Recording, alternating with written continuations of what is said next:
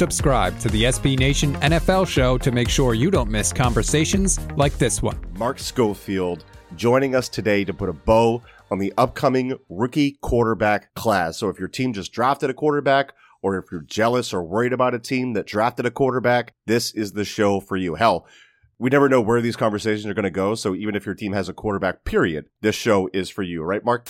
Look, you you mentioned Zach Wilson, so we might as well stay there for a second. Is Zach Wilson, a k a. Kid Bop's Jim McMahon, as our friend Derek uh, Glasson oh described God. him, is Zach Wilson the biggest boomer bust quarterback, ceiling floor quarterback, especially considering the New York, uh, like the New York Jets? They've just been so far away for so long. I like Joe Douglas. I like what he's doing there. It's also the New York Jets, and that also plays a part into it. But Zach Wilson, for me, has been a pretty polarizing prospect. I know people here at the S B Nation N F L show, like Kyle Posey, really doubt his uh, his viability, just don't see it with him. Do you think he's got the biggest potential to be a bust from this class, considering his draft slot? I think prior to the draft, when we were just looking at these quarterbacks as evaluations, Trey Lance was probably the bigger boom bust guy because mm. he has so much talent. That ceiling is ridiculous, but one year and one game at the F C S level. Yeah. But he ends up in San Francisco, and we know what that offense is going to do for him. It's going to certainly help him. Now, of course, look, Mike LaFleur is going to be running an outside zone, wide zone, mm-hmm. boot action, quarterback-friendly system.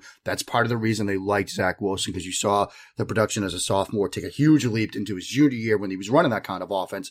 Pre-draft, you might have said, look, it's Lance. I think now, look, you have to say it's probably Zach Wilson, because the, the the pressure on him is going to be enormous. The New York Jet, that media market, like they were going into like week twelve, week thirteen, thinking we are inside track. We've got Trevor Lawrence coming our way. Then they somehow go to L A and beat the Rams, and yeah. the world changes for them. Yep. Now they start talking themselves into Zach Wilson. There are some things he needs to fix. He played behind a very good offensive line at B Y U, but he would often bail from clean pockets. He has this tendency to lock on to his initial read and not come off of it. And look, all those guys do that. I understand right. that, but he's done it more. And when you're doing it behind a clean offensive line, like that, that's cause for concern. Like there are times, and, and Ben's written about this, I've written about this, where on those outside zone flood concepts, he's just taking easy throws to the sideline, when a lot of those are really designed to take some throws in the middle of the field. Like he'll roll to the side, he'll have a dig route in the middle of the field, and he won't throw it, even if it's wide open. He's going to have to learn to do that, because in the N F L, they'll take the stuff to the outside away, and you have to be able to challenge the middle of the field between the numbers, between the hash marks. And so, yeah, draft spot, media market, concepts, scheme fit, pocket management skills, all that stuff is stuff that he's going to have to get better at. And if he doesn't, that's going to be a problem. And then you look at the talent around them. Now, I love what the Jets did in the draft. I love Elijah Vera Tucker. I thought that was a great pick. Elijah Moore, I thought that was a great pick. They're certainly putting some things around him. Mekhi Becton is a cornerstone left tackle. No questions asked. And look, if Duke Mannyweather is coaching you up, you're going to be pretty good, because if you're not, Duke will rip your arms off and beat you with him. And mm. so, like, they're going to be a solid team around him.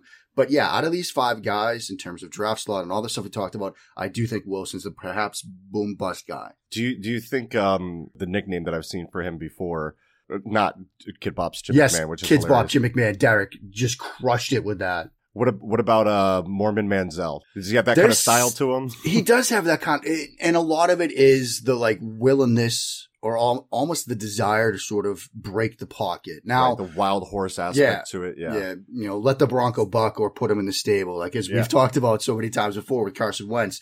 I, I think the difference, though, Manziel was really playground ball. He, he was just trying to create that. Did he had Mike Evans, where he was just like, look, right. I'm going to boot around, run around like a chicken with his head cut off, and just throw it up to Mike, because I know he's going to come down with it. Like, I think there's a bit deeper understanding of structure, design, and scheme. And look, you know, he's being coached by John Beck, who, who knows quarterbacks extremely well, who knows the position extremely well. So, look, I, I think that there's a deeper understanding of X's and O's and schemes. So it's not quite Manziel, but it's at times Manziel light. You can hear the rest of this conversation by subscribing to the S B Nation N F L show wherever you get your podcasts.